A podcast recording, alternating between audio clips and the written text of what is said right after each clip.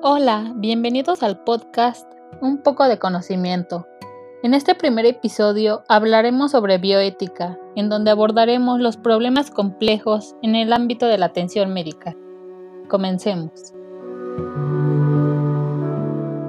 Comenzaré explicando que la bioética es la ética aplicada a la vida tal como es tratada por los médicos. En otras palabras, esto es, aplicación de la ética a la medicina, esto según la página Filosofía en Español en su apartado Bioética, Ética y Moral.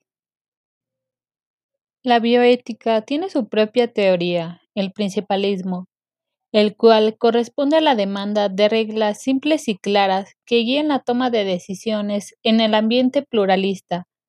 Para ello, nos basaremos en el informe de Beauchamp y Childress, Principios de la Ética Biomédica, con cuatro principios, autonomía, beneficencia, no maleficencia y justicia. La autonomía afirma que el paciente es una persona libre para decidir su propio bien y que éste no le puede ser impuesto contra su voluntad. Beneficencia. El actuar ético conlleva la intención del bien.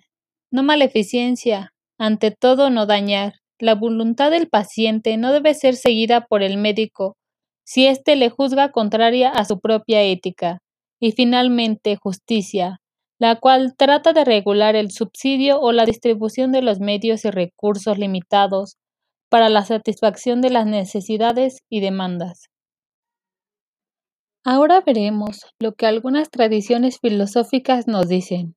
Por ejemplo, el neoaristotelismo nos dice que el hombre construye relaciones activas de dos tipos, la praxis y la poiesis.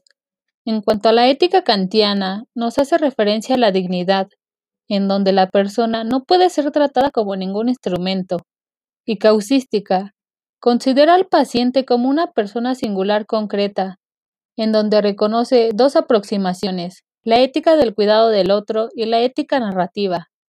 Esta información la tomamos del libro ¿Qué es la bioética? de Gilbert Otis. En conclusión, la bioética busca resolver los conflictos que surgen en la práctica médica, ya sea al inicio o al final de la vida.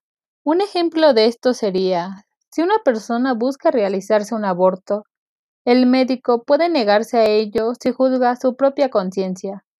Bueno, esto fue el final de nuestro podcast. Muchas gracias por escuchar.